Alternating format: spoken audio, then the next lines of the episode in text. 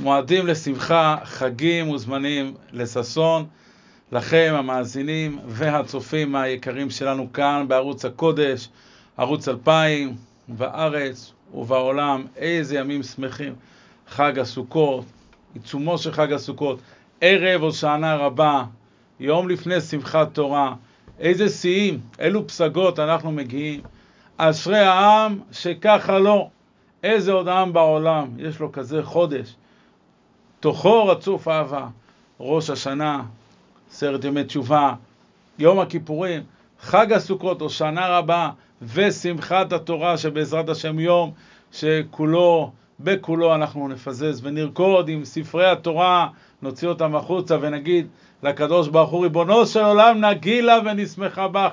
אנחנו אוהבים אותך, אוהבים את התורה שלך, וגם כשאנחנו אוטוטו יוצאים לקראת החורף, לקראת השגרה, אנחנו מחבקים את הספר ומבטיחים לא לעזוב את התורה הקדושה. אנחנו גם בחג, כמדי יום ראשון, כאן בערוץ 2000 עם התוכנית שלנו, תוכנית סגולת זרע שמשון, שבה אנחנו עוסקים בדברי תורתו של המקובל האלקי רבי שמשון חיים לחמני, עליו השלום, וכדרכנו בקודש אנחנו נראה דבר תורה מתוך ספר זרע שמשון, והפעם על פרשת בראשית, שאותה אנחנו נתחיל, אה, נקרא את תחילתה אה, בשמחת תורה, ובשבת הקרובה נקרא את כולה, פרשת בראשית, פרשה ארוכה, הפרשה הראשונה בתורה, הפרשה שבה התורה מתארת בפרוטרוט את בריאת העולם, ששת ימי הבריאה,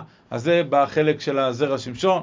לאחר מכן נתרחב בעזרת השם לסיפורים וחיזוקים, וגם בעזרת השם בחלק הבא לאחריו, סגולות מיוחדות, גם ידועות, אבל גם סגולות לא ידועות ומוצלחות מאוד, להושענא רבה ושמחת תורה. גם הושענא רבה, גם שמחת תורה, גם זרע שמשון, סיפורים, חיזוקים, את כל, כל הטוב הזה בעזרת השם, בשם השם נעשה ונצליח בזמן שיש לנו, אבל כדרכנו נתחיל בהתחלה עם הזרע שמשון, שנראה את החידוש הראשון, החידוש הראשון שפותח את הספר זרע שמשון על התורה הקדושה. אני מזכיר לכם שהספר זרע שמשון מסוגל מאוד, גם אם לא תמיד, הספר לכשעצמו הוא קצת קשה. יש חידושים, צריך להבין אותם. לכן כאן בתוכנית הזאת אנחנו משתדלים לפשט את הדברים בסייעתא דשמיא, אבל גם אם נניח שאדם אולי קורא בספר ולא מבין, או שומע את הדברים ולא מבין, הנשמה מבינה. לכן חשוב מאוד להאזין, ולהגיד את זה גם בעזרת השם בשולחן שבת. יש, אה, ברוך השם, צופים רבים ששומעים את הדבר תורה הזה ומעבירים אותו הלאה. אומרים אותו על שולחן השבת, ולבקש, לבקש, תוך כדי שאתם שומעים וצופים בדברים, לבקש שזכות רבנו שמשון חיים לחמני, וזכות החידוש הזה שנאמר כאן, בעזרת השם, לבקש איזו בקשה מבורא עולם, בפרט ביום הגדול הזה שאנחנו נמצאים בו, ערב הושענא רבה, בעזרת השם. נאמר בתחילת התורה, תחילת הפרשה, תחילת ספר בראשית. בראשית ברא אלוהים את השמיים ואת הארץ. התורה אם כן מתחילה באות ב'.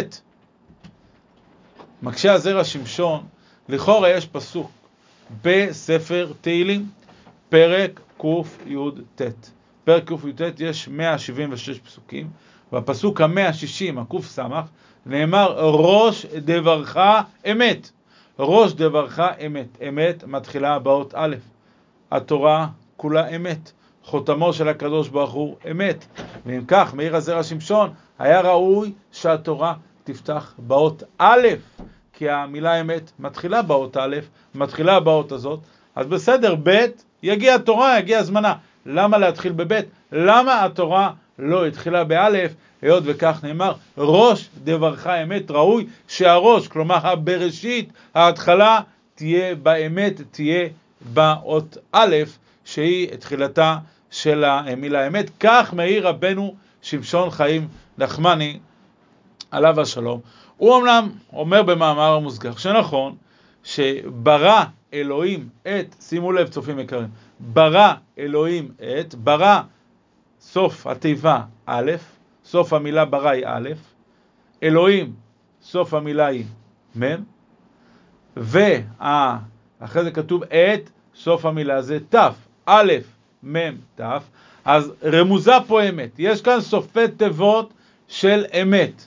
אז הוא אומר, בסדר, נכון, אבל עדיין היה ראוי שהאות הראשונה בתורה תהיה האות א'. מהי הסיבה שלא כך הם הדברים?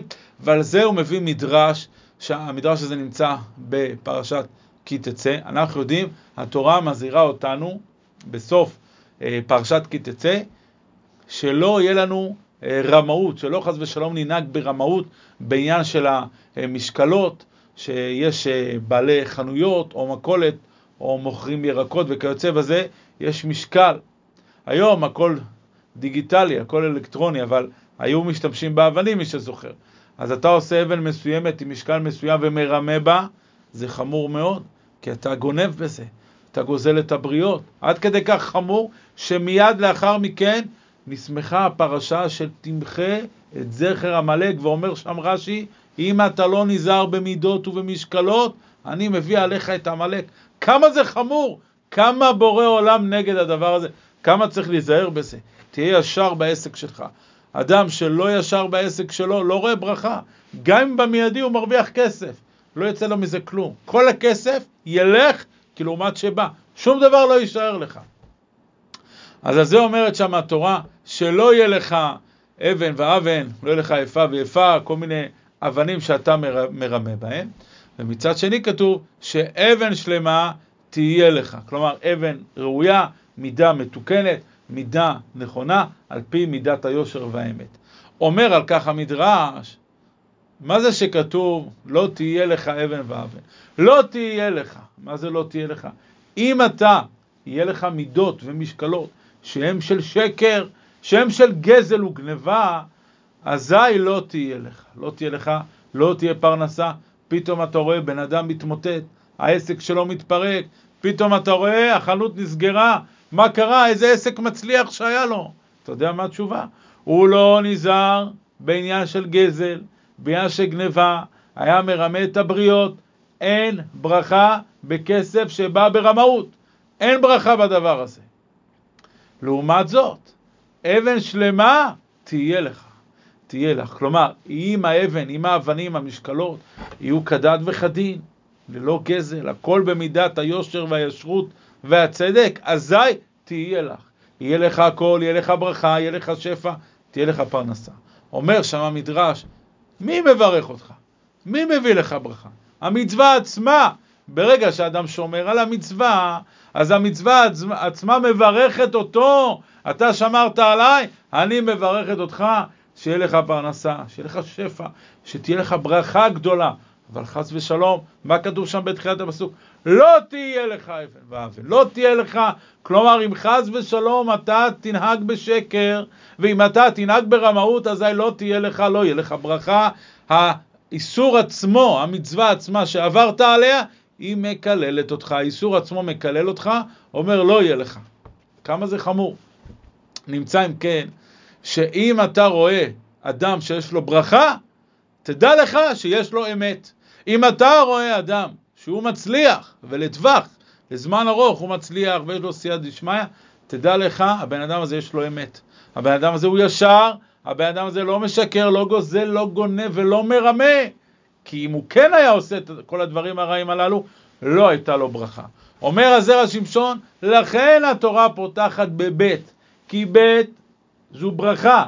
המילה ברכה, האות הראשונה היא בית. אומר הקדוש ברוך הוא, בראשית ברא אלוהים, כך הוא כתב בתורתו. האות הראשונה בתורה, ב', למה לא א'? שאל הזרע שמשון למה לא א'? הרי ראש דברך אמת. כי אין דבר כזה שתהיה ברכה בלי אמת. אז אם יש ב', בהכרח שיש א'. ואדרבה, הוא כתב את זה כך כדי שנדע שאמת וברכה הולכים ביחד. אי אפשר שאדם יהיה לו ברכה בלי אמת. אין ב' בלי א'. זהו הכוח. כך אומר הזרע שמשון, ואם כן, זהו היסוד הראשון שהקדוש ברוך הוא כותב לנו בתורה שלנו. תדעו לכם, בניי, יקיריי וחביביי, אתם רוצים הצלחה, תהיו ישרים, תהיו נקיים, תהיו זכאים, תלכו בדרכי היושר והאמת, ורק כך תבוא לכם ברכה. בעזרת השם. אנחנו נמצאים בעיצומו של חג הסוכות. אומרים המפרשים, אנחנו יודעים שיש משנה, המשנה אומרת במסכת סוכה, משנה ראשונה במסכת סוכה, דף ב' עמוד א', סוכה שהיא גבוהה למעלה מ-20 אמה, 20 אמה זה כעשרה מטרים, אם הסכך הוא גבוה למעלה מ-20 אמה, הסוכה פסולה. מה ההסבר בזה? הדפנות, אומרים המפרשים, הדפנות שמקיפות אותנו בסוכה, הן מרמזות, הן מסמלות את טרדות החיים, הבעיות, הקשיים, ההתמודדויות, האתגרים, הניסיונות, החיים הם לא פיקניק כמו שאומרים, החיים הם לא פשוטים.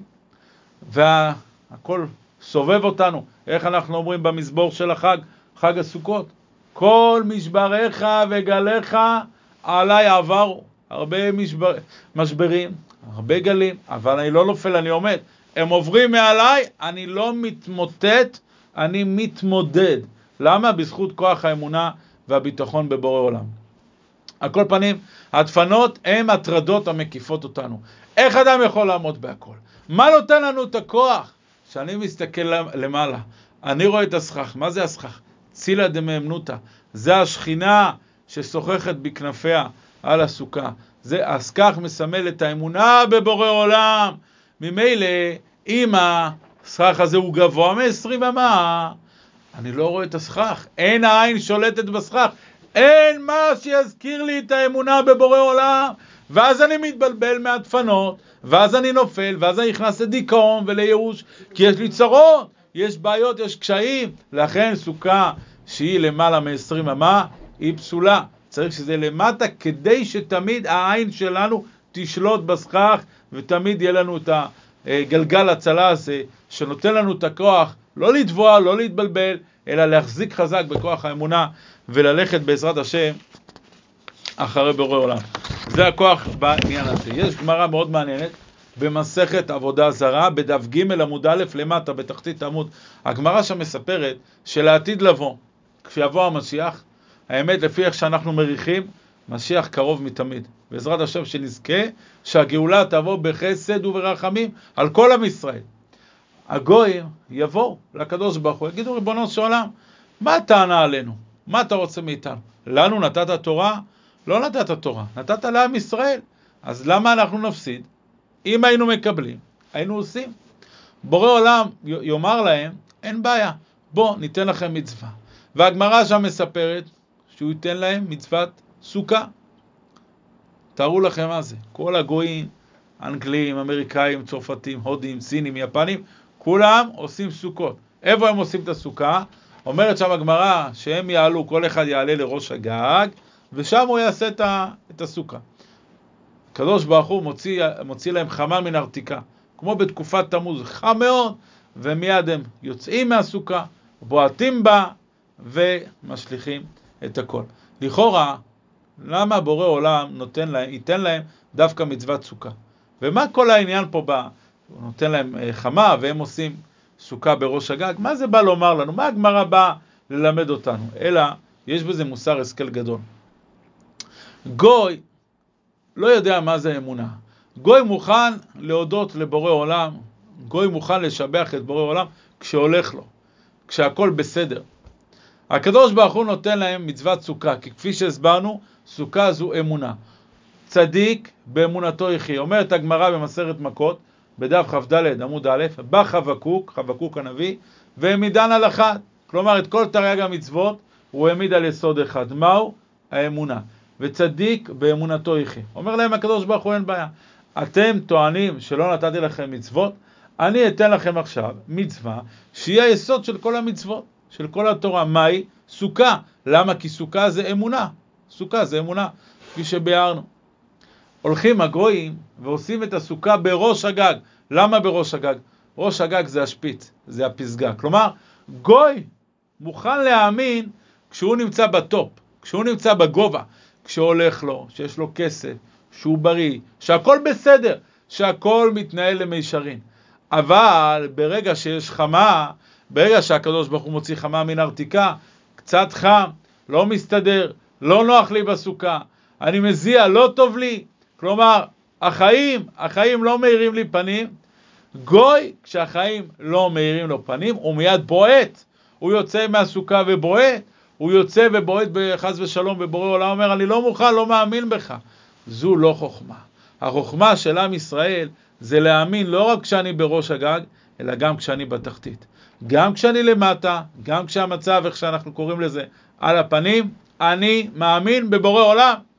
אני הולך איתו יד ביד ולא עוזב אותו לרגע, ובעזרת השם, סוף הטובה לבוא, וככה אני אצליח בחזרה לעלות על דרך המלך בעזרת השם. לכן בעצם, צופים יקרים, הסוכה מזכירה לנו מי בעל הבית.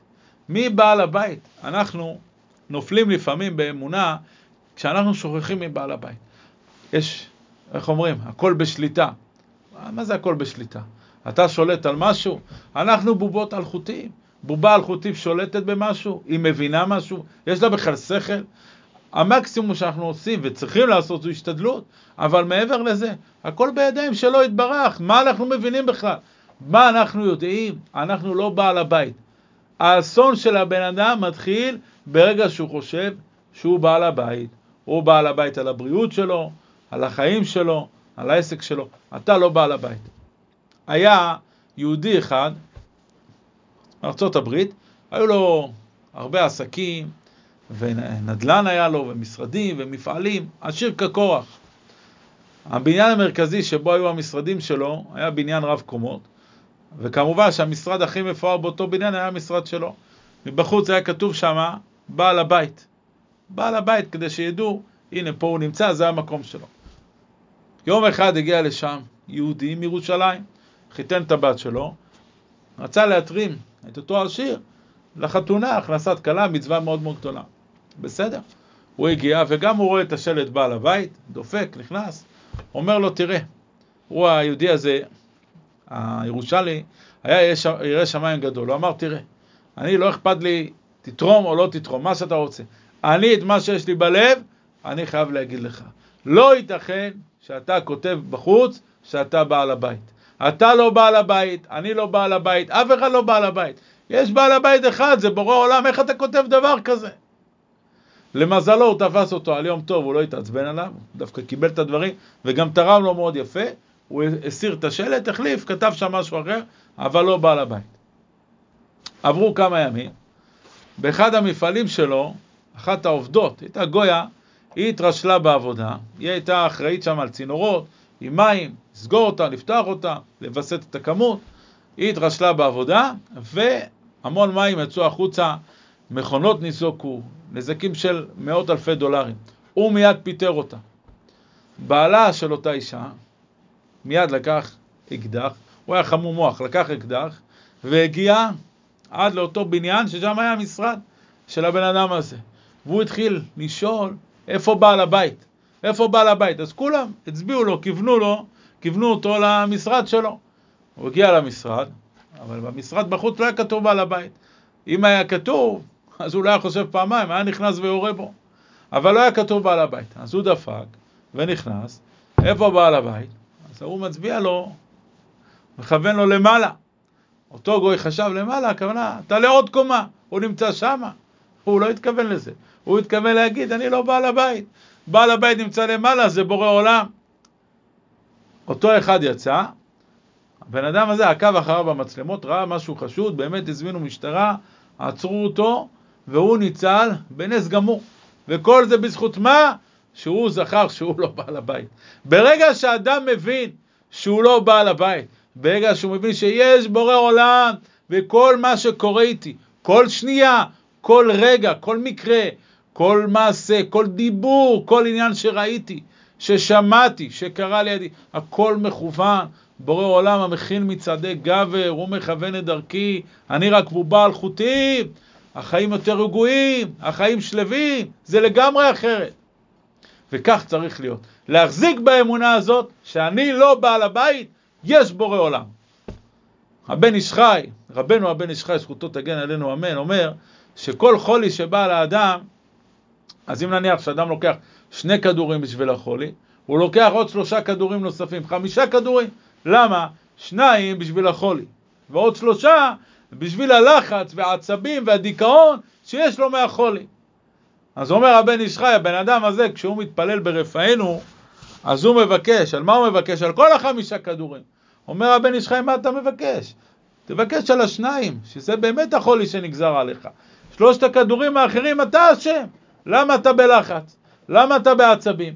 תבין, אם בא חולי, זה בורא עולם.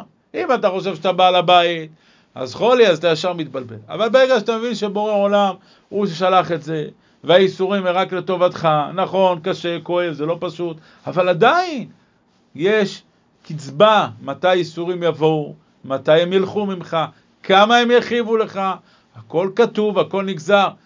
ולכן אדם צריך להתחזק באמונה הזאת. דרך אגב, אנחנו הרי מדברים עכשיו ערב הושענא רבה, זה הזמן, זה הזמן לחסוך את כל הכאבים והצרות וכל הדברים הללו, לתת איזה אה, תפילות חזקות, פרקי תהילים, בפרט הלילה הזה הגדול, שאנחנו אוטוטו נכנסים אליו בעזרת השם, שזה החותם החיצון, ומאוד מאוד חשוב להתחזק, ועוד נדבר על זה בעזרת השם בהמשך, אבל להתחזק עם קבלות טובות, עם חיזוקים, עם תפילה מעומקא דליבה, מסיר מעליו את כל הדברים הלא טובים הללו.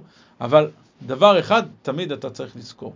תמיד אנחנו צריכים לזכור. אנחנו חיילים על לוח השחמט. יש מי שמזיז אותנו ממקום למקום, יש מי שמכוון את המהלכים, זה בורא עולם. רק מה? תן תודה. תן תודה לקדוש ברוך הוא כל מה שקורה איתך, ואז תצליח.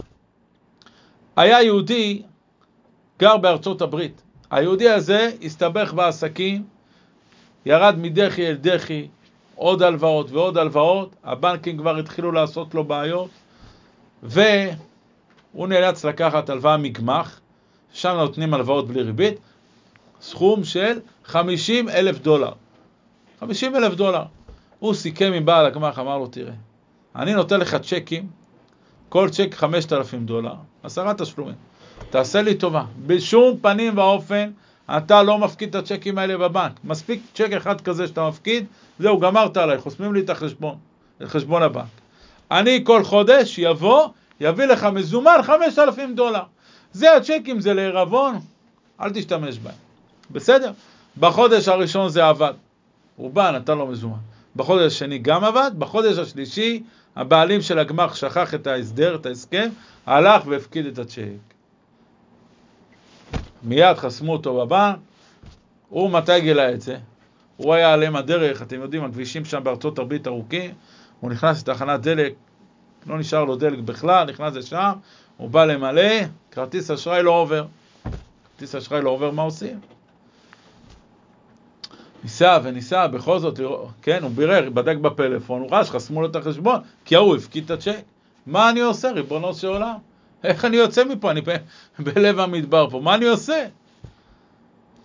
אבל הוא מיד תפס את עצמו. הוא היה חזק באמונה, אמר, ריבונו של עולם, הכל ממך. תודה לך. אני לא מתבלבל. אני יודע שאתה מדבר אליי. אני יודע שעשית לי את זה, ועשית לי את זה דווקא פה באמצע הדרך, זה לטובתי. זה בשבילי, זה מתנה בשבילי. תודה רבה ריבונו של עולם. ואמר שהוא עבד על עצמו, היה אפשר לראות עליו את השמחה. הוא התחיל לחפש ברכב, קדימה, מאחורה, אולי איזה דולרים. הגיע לסכום של 23 דולר.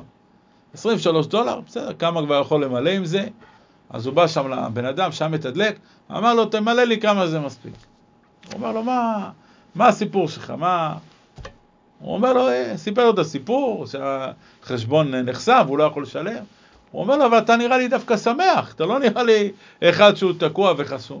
הוא אומר לו, כן, כי אני יהודי ואני מאמין בבורא עולם, וזה לטובתי ואני שמח. אם זה לטובתי, למה שאני לא אשמח? אמר לו, ככה? אז בוא אני מציע לך הצעה. אני מוכר פה כרטיסים, כרטיסי הגרלה, לגירות, כמו חישגד. אם אתה כזה מאמין באלוקים, בוא, אני אמכור לך כרטיס, יש לך 23 דולר, כרטיס עולה 3 דולר. תתדלק ב-20 דולר, 3 דולר תקנה כרטיס, ולך תדע. שימו לב היטב, איזה אלוקים גדול שיש לנו, ברוך השם. ההוא קנה את הכרטיס, הוא מגרד אותו, ומה הוא רואה שם? 50 אלף דולר. 50 אלף דולר, זהו בדיוק הסכום שהוא לווה, זה הסכום שבורא עולם שולח לו שם בתחנת הדלק באמצע הדרך שם באמריקה. אם לא היה את העניין הזה שהיה נחסם לו, והכרטיס אשראי ותחנת דלק, הוא היה ממשיך להחזיר את ההלוואות, את ההלוואה הזאת עוד 5,000 ועוד 5,000. דווקא עכשיו, שהוא נתקע ונחסם וקיבל הכל באהבה והבין שזה מתנה מהשם, הקדוש ברוך הוא שולח לו 50 אלף דולר. כשאתה מאמין, אתה לא מתבלבל, לא בוכה, לא מתבכיין, לא נחלש, לא נופל, לא מתמוטט, אלא מחזיק חזק באמונה בבורא עולם, בורא עולם משלם תבין ותקילין, הוא מיד במקום. רק מה? תהיה חזק באמונה. האמונה זה הכוח להצליח, זה הכוח שאנחנו איתו נכבוש את כל העולם בעזרת השם, ויהיה לנו רק טוב בחיים. כוח האמונה בהשם יתברך. כמה גדול הוא הדבר בעזרת השם. יש, אה, ב, אנחנו יודעים מה שכתוב בגמרא, הגמרא אומרת שכשאדם עושה תשובה, גמרא ביומה בדף פ"ו עמוד ב', אדם שעושה תשובה, אז אם הוא עשה תשובה מהירה, אז הזדונות, כלומר העבירות שהוא עשה בזדון, בכוונה, הן נהפכות לשגגות. כלומר, יורדת החומרה. שגגה עדיין זה לא כזה חלק, אבל זה יורד מזדון לשגגה. זה בתשובה מפחד, זה בתשובה מהירה מעונש. אבל אדם שעושה תשובה מאהבה, הוא אוהב את הקדוש ברוך הוא, אוהב את ריבונו של עולם. איך אני יכול לעבור על הדברים שלו? הרי הוא רק עושה לי טוב ומרעיף עליי דברים טובים. והוא עושה תשובה מאהבה, אז הזדונות נהפכות לו לזכויות. זד... שימו לב, הזדונות נהפכות לו לזכויות. החתם סופר, רבנו משה סופר, כותב בפירוש שלו לחומש, בפרשת כי תבוא, כותב דבר מאוד מעניין. הוא אומר, לא יצויר, אדם לפני שחזר בתשובה, אז הוא יום אחד הלך לקולנוע, ויום אחד הלך לאיזה איצטדיון. הוא ודאי לא היה בשיעור תורה באותו ערב. עכשיו הוא עשה תשובה. עשה תשובה, זדונות, נהפכות לו לזכויות. הוא בא לבית דין של מעלה, מה עושים? פותחים את היומן. מהיום הראשון שלך עד היום האחרון. מה כתוב לו? שאותו יום הוא היה בשיעור תורה. הוא אומר, רבותיי, מה קורה פה? מה, זה בית דין של מעלה? זה עולם האמת? אני הייתי בקולנוע, אני הייתי באיזשהו משחק באיצטדיון, איך אתם אומרים לי הייתי בשיעור תורה? אומר החתם הסופר, כן, זהו בדיוק הכוח של תשובה, של תשובה מאהבה. כי בגלל שאתה חזרת בתשובה מכוח זה שאתה אוהב את בורא עולם, אז הזדונות נהפכות לזכויות. ובמקום משחק ספורט, ובמקום איזה סרט בקולנוע שורה, זה נחשב לו שהיה בשיעור תורה. איך זה יכול להיות? זה כשיש אבא שבשמיים רחום וחנון שאוהב אותנו ומוכן להרעיף עלינו כל טוב. כך כותב החתם סופר. ממילא, היה אומר מרן רבנו עובדיה יוסף, זכר צדיק לברכה, מה העניין הזה של שמחת בית השואבה, שאנחנו שמחים ובית המקדש היו באים ושואבים מים ועושים ניסוך המים, מה העניין הזה? אלא היה מסביר את זה בצורה נפלאה על פי יסוד הדברים שביארנו. הרי בראש שנה אנחנו עשינו תשליך, ואמרנו ותשליך במצולות ים כל חטאותם. זרקנו, השלכנו את כל העבירות שלנו, את כל הזדונות שעשינו. למה? כי ראש השנה זה לא תשובה מאהבה, זה תשובה אבל מיראה. תשובה מהירה, הזדונות לא נהפכות לזכויות, הן נהפכות לשגגות. שגגות זה עדיין לא טוב, זה עדיין לא נקי. אז אנחנו הלכנו לים, או למקום שיש מים, ניערנו את הבגד, אמרנו ותשליך במצולות ים, כל חטאותם. חטאותם, חטא זה שגגה. את כל השגגות זרקנו שמה לתוך המים ונפטרנו מהם. בסדר. אבל עכשיו מגיע סוכות, אנחנו בסוכות, אנחנו שמחים, אנחנו רוקדים, אנחנו שרים, אנחנו חוזרים בתשובה, אבל איזה תשובה? תשובה מאהבה. או, תשובה מאהבה? תשובה מאהבה, הזדונות הן נהפכות לזכויות. זאת אומרת שכל אותם חטאים שאנחנו רצנו בתשליך, להשליך אותם ולזרוק אותם, והם עכשיו איפשהו בתוך המים, כל הזדונות הללו שנהפכו לשגגות, הם עכשיו זכויות, הם עכשיו מצוות. אז עכשיו הפוך, אנחנו הולכים ומחפשים אותם, אנחנו רוצים אותם בחזרה כי הם מלא מצוות. לכן אנחנו עושים את שמחת בית השואבה, לכן אנחנו שואבים מים, והמים האלה יש בהם את כל אותם זכויות, כן, זדונות שנהפכו לזכויות, ומחזירים אותם אלינו. זה המהלך, זהו ההסבר בעניין הזה. זה כוח התשובה. זה כוח התשובה מאהבה של חג הסוכות. אתה את בורא עולם, ואז גם הדברים הכי חמורים שעשית, שימו לב, גם הדברים הכי קשים, שרק אתה יודע שעשית אותם, רק אתה ובורא עולם, אף אחד לא יודע את הדברים, הכל נהפך לזכויות, הכל נהפך למצווה, וזה בכוח העניין הזה של תשובה מאהבה. כמה גדול הוא הדבר אם כן. היה, נספר מעשה בהקשר הזה, מעשה נפלא ביותר, שנבין מהו כוח התשובה ומהו כוחו של כל יהודי ברגע שבאמת הוא מתעורר וחוזר לאבא שבשמיים. היה רב אחד שיש לו מוסדות, ישיבות, כוללים, וכמו שנוהגים, היה טס לחוץ לארץ כדי להתרים נדיבי העם, להתרים עשירים, שיחזיקו את המוסדות. זו מצווה מאוד גדולה הדבר הזה. עץ חיים היא למחזיקים בה, ותומכיה מאושר. קיצור, היה נהג אחד, driver כמו שקוראים, שהוא היה מסיע אותו ממקום למקום, עשיר כזה ועשיר כזה, עשיר פלוני ועשיר אחר, ותקופה של כמה שנים, כשהוא היה מגיע שם לחו"ל, היה נוסע איתו. אותו, אותו נהג היה יהודי, אבל יהודי מאוד מאוד רחוק, מאוד רחוק. כמה שאותו רב ניסה לדבר על ליבו, יש יהדות, יש שבת, יש טהרה, יש מצוות, לא הלך לו, לא הצליח בדבר הזה. בסדר. באיזשהו שלב הוא נפרד ממנו, והיה, התחיל לנסוע עם נהג אחר. אחרי כמה שנים, גם נקלע לשם, וברחוב פוגש איזה אדם, פוגש אותו אדם. אומר לו, רבי, אתה מכיר אותי? הוא ראה את היהודי הזה עם זקן ארוך, ופאות, וכובע, וחליפה, ואותו אחד שואל אותו, רבי, אתה מכיר אותי? אומר לו, לא, אני לא מכיר אותך. מי אתה? אומר לו, אתה זוכר את הדרייבר? אתה זוכר את הנהג ההוא שהיה מסיע אותך? אומר לו, בטח שאני זוכר אותו. אומר לו, זה אני. זה אתה? איך יכול להיות? כמה ניסיתי לדבר איתך, היית כל כך רחוק, איך אתה נראה ככה עכשיו? איך עשית כזאת תשובה? ואז הוא סיפר לו את הסיפור המדהים הבא, הפלא ופלא. הוא אומר, יום אחד עולה על המונית שלי גוי, והגוי הזה מבקש שאני אסיע אותו, בתשלום כמובן, אני אסיע אותו למקום רחוק, איזשהו יער, שם מחוץ לעיר, כמה שעות נסיעה. בסדר, סיכמתי איתו את המחיר, ותוך כדי התחלנו לדבר, נסיעה ארוכה, התחלנו לדבר. הוא מספר לי שבאותו יער, ממש בלב היער, גר שם באיזה בקתה מכשף. אדם, גוי כמובן, היה לו כוחות טומאה מאוד מאוד גדולים, שהוא היה בקיא בהם, והיה עושה כל מיני, היו באים אליו אנשים עם בעיות ומצוקות, ועל ידי השמות והטומאות והשיקויים שהיה עושה שם, היה עוזר להם. אז גם אותו גוי נסע אליו, היה לו איזה צרה, נסע אליו. הוא אומר, בסדר, הסעתי אותו עד לשם, הגענו למקום, הוא ירד, אני נשארתי במונית, במונית ליד הבקתה, הוא ירד, נכנס אליו. אותו מכשף התחיל לעשות, אותו אחד סיפר לו על הבעיה, מה הוא רוצה ממנו, והוא התחיל לעשות את ה... להשתמש בשמות הטומאה וכל מיני כישופים. אותו מכשף היה מכשף בקיא מאוד במלאכה שלו, והוא עזר במרכאות להרבה אנשים, אבל לאותו גוי הוא לא הצליח. והוא מנסה כך ומנסה אחרת, ועוד איזה שם ועוד איזה... שום דבר, והוא החל ממש להתעצבן ולכעוס. למה? הוא לא הבין למה לא הולך לו, מה קרה? לפתע הוא עצר, הוא שאל את אותו אחד, אמר לו, תגיד לי, אתה באת לפה לבד עם, או עם עוד מישהו? אמר לו, לא, באתי עם נהג מונית. אמר לו, הנהג מונית הזה יהודי? אמר לו, כן, הוא יהודי. אמר לו, כשיש יהודי כאן, באזור, אפילו שהוא לא בתוך הבקתה, הוא בחוץ, שום קסם שלי, שום כישוף שלי לא פועל. תרחיק אותו מפה.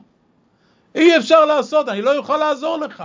כשיש יהודי, הנשמה שלו כזאת גדולה שזה מכבה פה את הכל. כל כוחות הטומאה מסתלקים. אותו גוי בא וסיפר את זה לנהג מונית היהודי הזה. אז הוא אומר, כשאני שמעתי את זה, אמרתי לעצמי, אני לא מבין מה קורה פה. הרי אני יודע כמה אני רחוק מדת. אני יודע כמה אני רחוק מיהדות, כמה אני רחוק מבורא עולם, כמה שטויות עשיתי, כמה עבירות עברתי. ואני, הנשמה שלי, שהיא כל כך מלוכלכת וכל כך מזוהמת, הנשמה שלי מפריעה לו לעשות כישופים? סימן שלמרות שעשיתי הרבה דברים רעים, עדיין הנשמה שלי היא נשמה גדולה, היא נשמה קדושה, ויש לי עדיין סיכוי, אני יכול לחזור בתשובה, אני יכול להתקרב לבורא עולם למרות הכל. וזה מה שעשיתי. הלכתי והתחזקתי, נכון, זה לא קרה ביום אחד, אבל התחלתי בתהליך, עוד התחזקות, שבת, טהרת המשפחה, הקמתי בית, הבאתי ילדים, מחנך אותם בתלמוד תורה, והכל הכל בזכות החיזוק הזה. כשאני ראיתי מה זה כוח של נשמה יהודית, למרות שהיא רחוקה. אז זה מוסר שכל אחד מאיתנו צריך לדעת. כמה שאתה חושב שהתרחקת, ויש דברים שרק אדם יודע אותם, וליבו מר לו, והוא מרגיש בגלל זה שלא נעים לו מבורא עולם, הוא רחוק מבורא עולם, וכאילו שהדלת סגורה בפניו. אין דבר כזה. אין דבר העומד בפני הרצון. אין דבר העומד בפני התשובה. אתה רק צריך לרצות, וגם לא דורשים ממך מיד שתעשה את הכל, אבל תעשה משהו. תתחיל עם איזשהו צעד קטן, תקדיש אותו לכבוד בורא עולם, ותראה איך כל השערים נפתחים בפניך בעזרת השם. שגם אנחנו נזכה לדבר הזה בסייעתא דשמיא. עכשיו נעבור, נראה בעזרת השם כמה וכמה סגולות, גם להושענא רבה וגם לשמחת תורה. הימים הגדולים הללו, שחוץ מה... יש הרי את התיקון שאומרים בהושענא רבה, ויש את החבטת ערבה שאומרים, שעושים, סליחה, עושים בבוקר, לאחר התפילה, שמחת תורה, תורה כמובן, כל ההקפות, כל העניינים, אבל יש עוד כמה וכמה סגולות שפועלות ומסוגלות לעניינים כאלה ואחרים, ואנחנו נראה כמה שבעזרת השם אה, נספיק לפי העניין, בעזרת השם. אז קודם כל, הושענא רבה. הושענא רבה, ידוע שאנחנו מאחלים פית כתבה, למה? כי בלילה הזה נכתבים הפתקים ונמסרים לשליחים, כלומר, דנו אותנו בראש שנה, חתמו אותנו בכיפור, אבל עדיין הפתקים של הגזר דין לא יצאו עם השליחים לביצוע לפועל. אז עדיין אפשר לשנות, עדיין אפשר לתקן, לכן אומרים פיתקה, תבה, פתק טוב, יש סגולה מאוד מעניינת, לקחת פתק, דף קטן, לכתוב עליו. מה לכתוב עליו? סימני כחותם על ליבך. זה פסוק בשיר השירים. סימני כחותם על ליבך, חותם זה חותמת, היום זה יום החיתום. ברגע שאתה כותב את זה, כתבת את זה על הפתק, אבל אתה מבקש מריבונו של עולם, כמו שאני כתבתי על הפתק הזה, סימני כחותם על ליבך, שאני אוהב אותך ואני רוצה לעשות רצונך, גם אתה פתק כנגד פתק. תכתוב אותי בפתק טוב, לחיים טובים ולשלום. אז זה לא יעשה את זה עכשיו, אלא בעזרת השם בלילה, שייכנס הושענא רבה, ייקח את הפתק, יכתוב את הדבר הזה, וזה מסוגל מאוד. כמובן שהכל הולך אחר החיתום, ואנחנו מרבים בתשובה, בתחנונים, בהושענא רבה, ומעשים טובים, וצדקה אם אפשר. זה יום שאסור לבזבז אותו. נהגו להיות ערים כל הלילה, נכון, זה לא פשוט, גם הנץ הוא מאוחר, יש פה הרבה שעות של לימוד, אבל עדיין אנחנו נכנסים לשנה ארוכה, שנה מעוברת, צריכים לאגור הרבה הרבה ברכות, הרבה הרבה ישורות, שווה להתאמץ לילה אחד בשביל שנה מוצלחת. זה דבר שהוא משתלם, דבר שהוא גדול, ולכן אדם לא, לא יבזבז את הערב הזה. גם נשים, אם רוצות, הן לא חייבות כמובן, אבל אם רוצות, יכולות לקרוא תהילים. הרי הלילה הזה, חוץ מספר דברים, קוראים גם את התהילים, עם כורתי ברית, עם קצת סליחות, גם נשים יכולות לקרוא. כך כותב הבן איש חי. יכולות להרבות בתפילה. בכלל, הרי הושענא רבה, זה האושפיזין השביעי, האושפיזין השביעי אנחנו יודעים, זהו דוד המלך, עליו השלום. דוד המלך זה תהילים. דוד המלך זה תהילים, לכן לקרוא תהילים, לשפוך את זקוננו לפני בורא עולם, והתקבלו התפילות ברצון. בעזרת השם. יש לנו, אחרי בעזרת השם כל הלילה הגדול הזה, והתפילה, יש לנו את המנהג של חבטת ערבה. חבטת ערבה, אנחנו לוקחים חמישה, לוקחים חמש ערבות, עוקדים אותה, וחובטים אותם חמש פעמים בקרקע, קרקע לא מרוצפת, ואומרים בכל פעם חבית חבית ולברך. כך אומרים. הערבה הזו מסוגלת מאוד. הערבה הזאת של חבטת הערבה מסוגלת מאוד לכמה וכמה דברים. לכן כדאי לשמור אותה. לכן כדאי לשמור אותה. למשל, סגולה אחת שיש, מי שעדיין לא זכה לבנים, לוקחים את הערבות הללו ומבשלים אותם עם מים. את המים האלה, בני הזוג שלא זכו לילדים, שותים מהם. שותים מהם, וזה סגולה לזרע של קיימא. למה?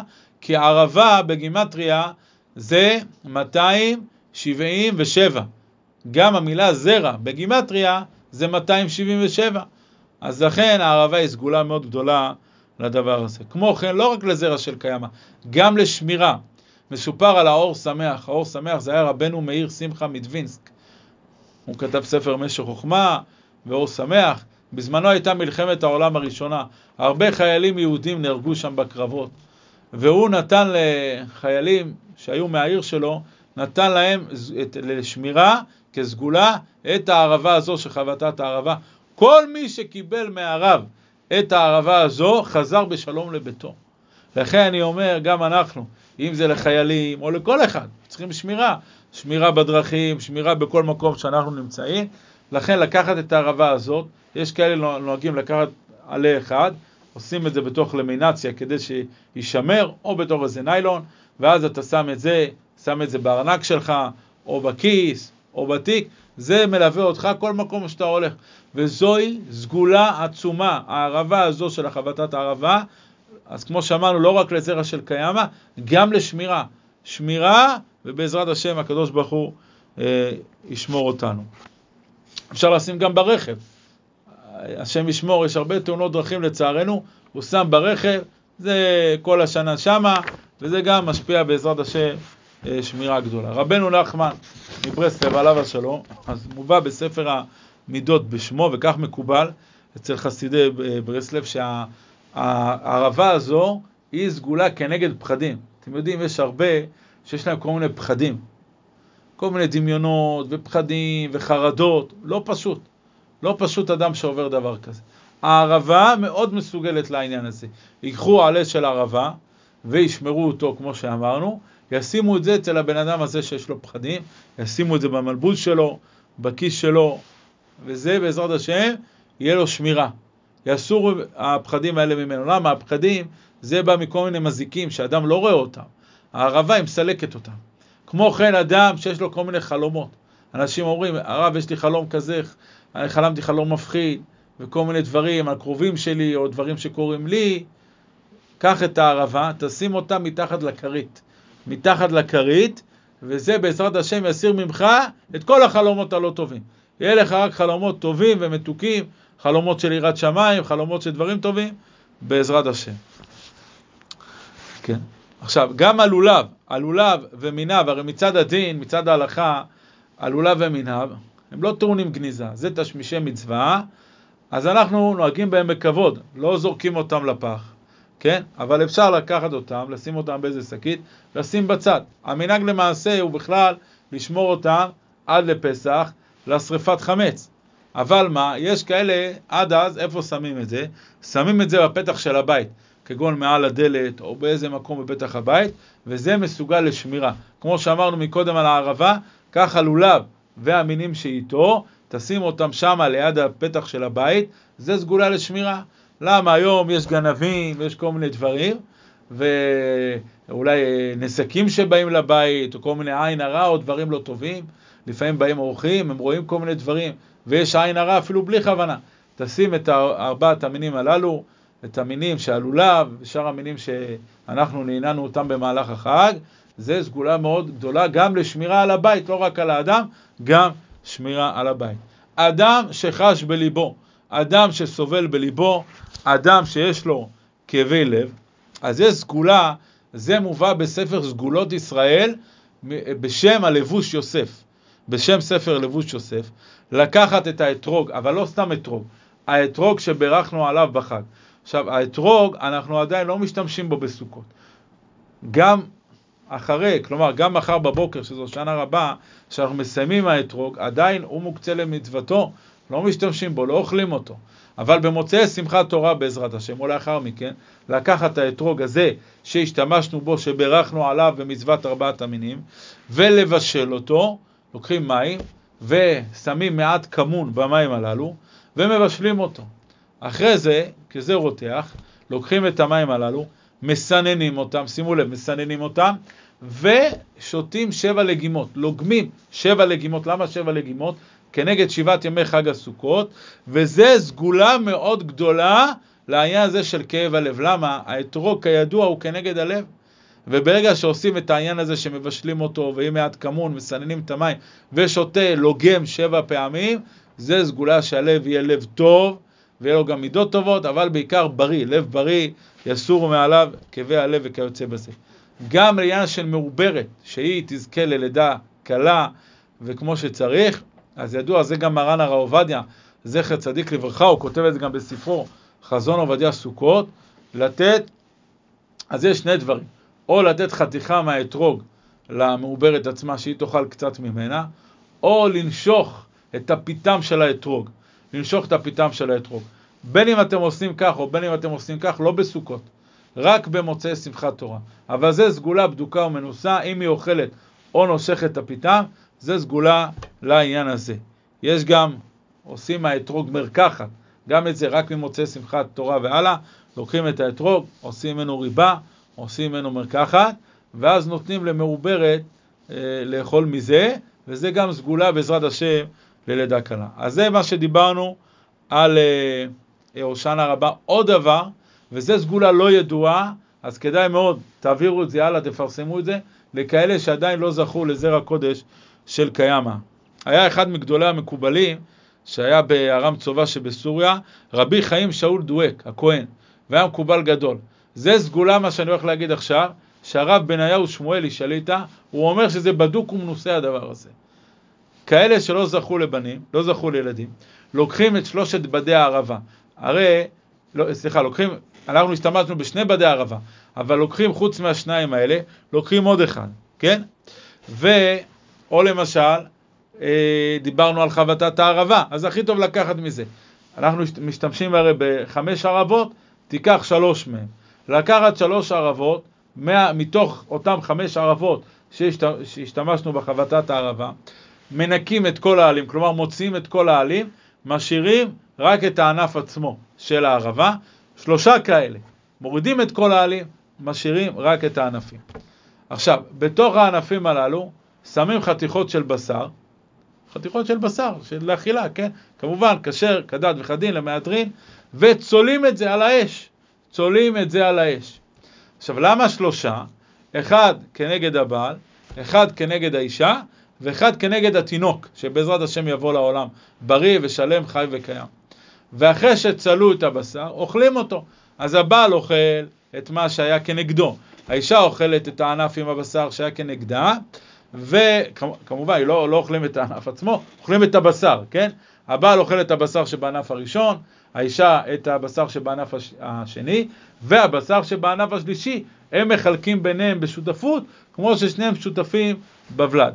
וברגע שהם עושים את זה, אומר הרב בניהו שמואלי, שזה סגולה מאוד גדולה מגדולי הקדמון, המקובלים בדורות קדמוניים, לעניין שזרע קודש של קיימא לעשות את הדבר הזה. אז זו סגולה לא ידועה כל כך, וכדאי מאוד לפרסם את זה.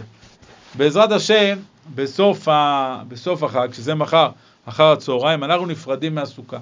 כמובן שאנחנו נפרדים ממנה ברגש, מנשקים אותה, ויש גם תפילה שאומרים כשיוצאים מהסוכה, ונפרדים ממנה. לאחר מכן, אנחנו נכנסים בעזרת השם לחג שמחת תורה. חג שמיני עצרת, חג שמחת תורה, חג גדול מאוד, עד כדי כך שאין בו שום מצווה, לא תקיעת שופר, ולא ארבעת המינים. למה? כי כל המצוות נועדו לקשר אותנו עם בורא עולם. בשמיני עצרת, אחרי החודש הגדול הזה שעברנו, לא צריכים שום מצווה שתקשר אותנו. אנחנו כל כולנו מחוברים, מדובקים בהשם יתברך. רק לרקוד, רק לשמוח. צריך לדעת כמה שאדם ישמח בשמחת תורה עם הספרי תורה בבית הכנסת, תהיה לו שמחה כל השנה. תוך כדי שאתה מחזיק את הספר תורה, תתפלל, תבקש מבורא עולם, כמו שאני דבוק ככה בתורה שלך, כמו שאני מחבק את הספר תורה, תן לי את הכוח, שאני אהיה ככה כל השנה. אני רוצה ללמוד את התורה שלך, רק אין לי פרנסה מספקת, אין לי בריאות מספקת.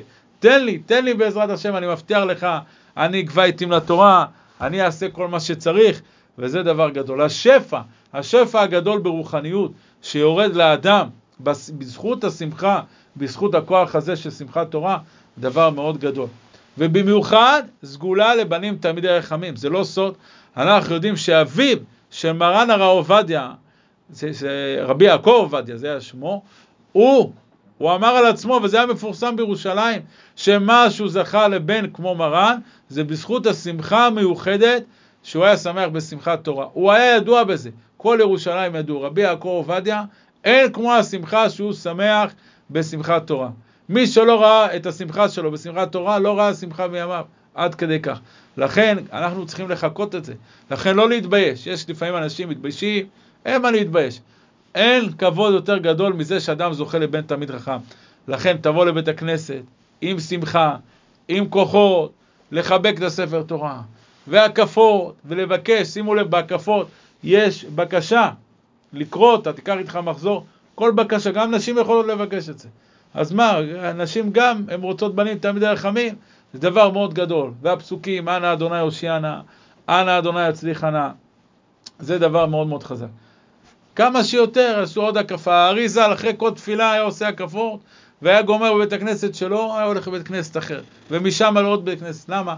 כל הקפה שאתה מסובב את הספר תורה, כל החומות מתמוטטות, כמו חומות יריחו. כל העין הרע, כל מיני דברים לא טובים, כל מיני עניינים שיש לך, הכל נופל למטה. ואתה קם ואתה מצליח, יש לך הצלחה בכל מה שאתה עושה. אבל זה העיקר, לקבל על עצמנו קבלות טובות. כשאנחנו רוקדים עם הספר תורה, לקבל קבלה טובה. למה? בורא עולם, אין לו בעיה להשפיע עליך שפע. אין מי שמונע ממנו, הכל שלו, אבל בורא עולם אומר, אין שותפות שאחד נותן מאה, אחד לא נותן כלום. מה אתה משקיע? נו, ריבונו של עולם, מה אני יכול להביא לך? מה אני הקטן יכול להביא? לא כסף, לא זהב, תן לי תורה. ריבונו של עולם אומר, תן לי תורה. ברגע שאנחנו נקבל על עצמנו בשמחת תורה, לקבוע עתים לתורה, נשים יקבלו על עצמם לשלוח את הבעל לשיעור תורה, אזי נזכה לכל השפע הגדול הזה, ושיהיה לכם, צופים ומאזינים יקרים, חג שמח, שיהיה פית כתבה, ושנזכה לבשורות טובות, ישועות והצלחות. כל טוב. יישר כוח, תודה רבה.